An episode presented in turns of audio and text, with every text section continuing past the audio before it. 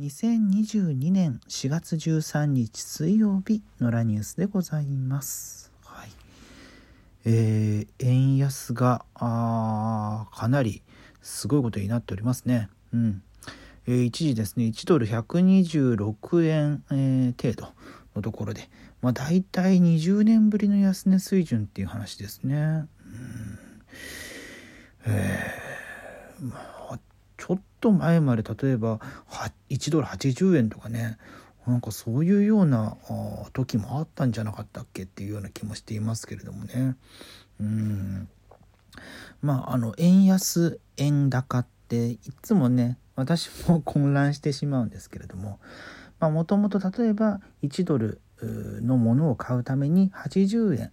えー、払っていたのが円の価値が落ちる。つまり円が安くなる。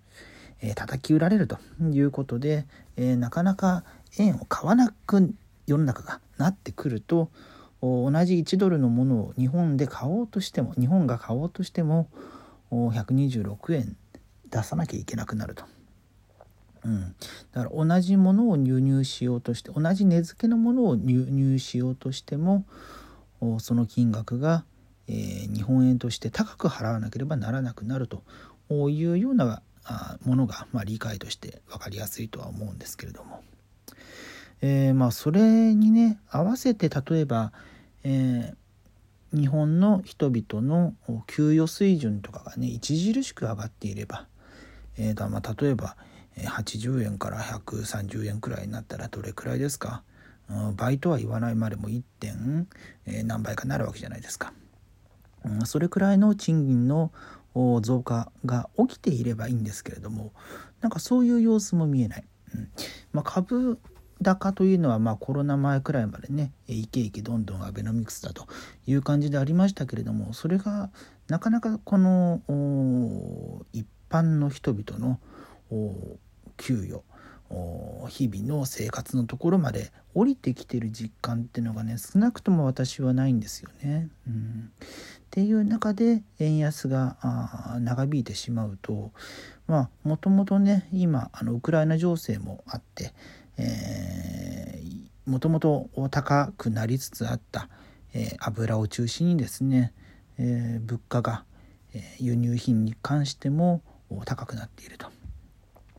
えー、まあ、輸送費とかもねこういう戦時中戦時中だと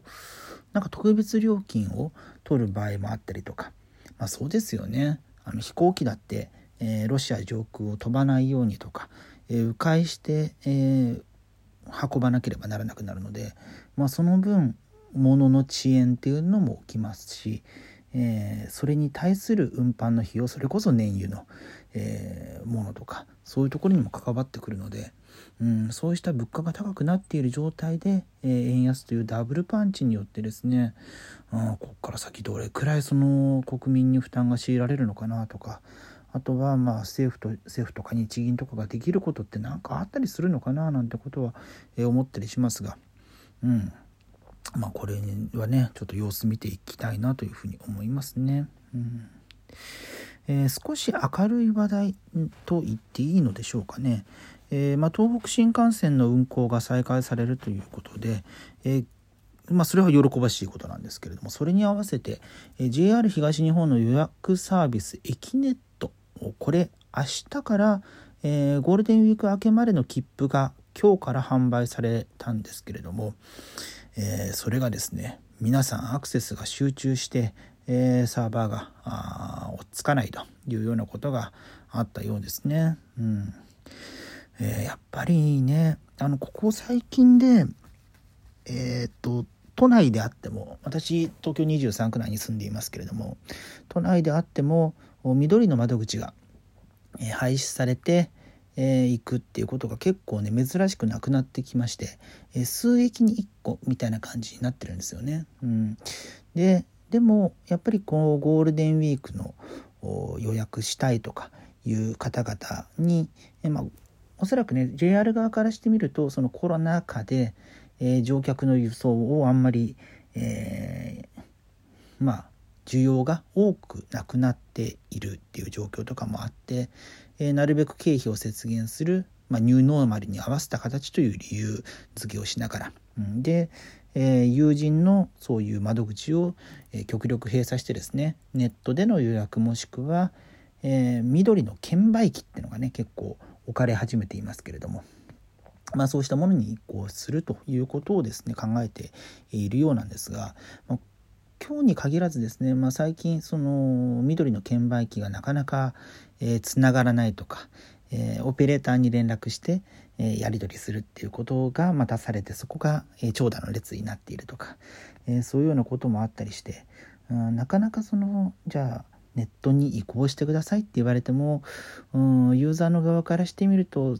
ちょっとなっていうふうに思ったりもすることがあるんでしょうね。うん、でまあゴールデンウィーク、まあ、帰省される方もいらっしゃるでしょうし旅行される方もいらっしゃるでしょうし、まあ、そうした方々がここに行きたいんだけどみたいな相談を窓口でしたいと。えー、私が、あのよく使う駅には、えー、窓口が残っていて、えー、おととい、ん？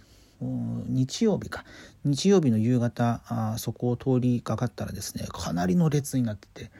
えー、日曜の夕方でこんな並んでるの？と思ったんですけど、まあ、おそらくゴールデンウィークのとあと通学定期券、えー、通学定期券はその証明書を提示する必要があるので、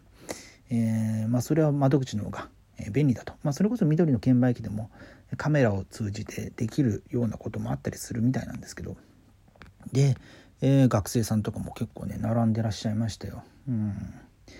まあね私はあの学生時代とか大学の頃とかはもうモバイル Suica を愛用してたのでモバイル Suica の場合はその証明書を郵送して、えコールセンターの方でやってもらうみたいな、え形式だったんで、え窓口に並ぶようなことはなかったですけれども。うんただやっぱりあの並ばなければ切符を手に入る入れるのが難しい方っていうのはね今もいるということはそうなので、うん、なかなかあの思惑通りにはいかないなっていうのが思ったりしますよね。うん、まあそういうサービスの低下につながるっていうところでその窓口サービスが減っている、えー、けれどもあの運賃の値上げみたいなこともねつい最近も言われていましたけれどもってなってくると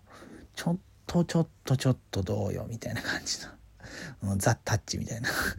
ちょっとちょっとみたいな感じになってくるわけですよね。うん、で、えー、JR が発足したのが私の生まれる前の年なんですけれどもとなると35年今年で、えー、なったわけですよね。で35年国鉄解体から、えー、経ったということで、まあ、国鉄からね JR に移行する際には、えー、サービスはそのままだというようなことをこう銘打っていたわけですけれどもやっぱりねこの経済状況特に北海道とかねあの収益的に厳しい部分があるのでそれでね路線も、えー、なんか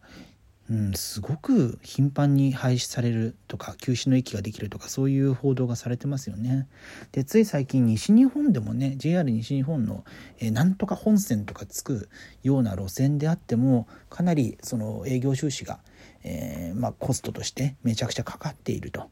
いうことが伝えられていましたしうん、どこまでその、えー、交通インフラを維持するのかっつうところはねこれから先、えー、それこそニューノーマルの中で議論されていくような感じになるのかななんていうふうに思ったりしますね。うんえーと、続いてもう一つくらい話題いきましょうか。えー、初めてのお使いがめちゃくちゃ人気だと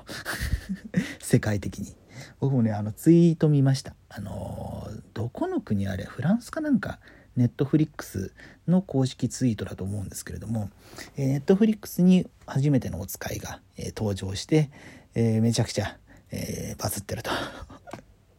ほんわかほんわかするということなんでしょうね。うん。初めてのお使いって一番最初あの番組の一コーナーだったんですよね。今特番でやってますけれども。もともとね追跡っていう、えー、青島幸男さんその後東京都知事になられる、まあ、当時はタレント兼放送作家と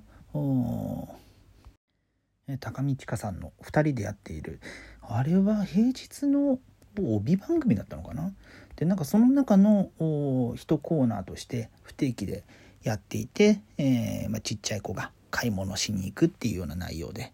ねだからそこから特番になって今所さんがねやってますけれども、うん、そう今ねウィキペディア追跡のやつ見てますけれども追跡は1988年4月から94年3月まで放送されていたと。そうかもう28年経ってるんですね。うん。いや初めてのお使い。私もあのやってるとつい見ちゃいますね。あの BB クイーンズのね曲がいいですよね。うん。あのドレミファ大丈夫としょげないでよベイビーうん。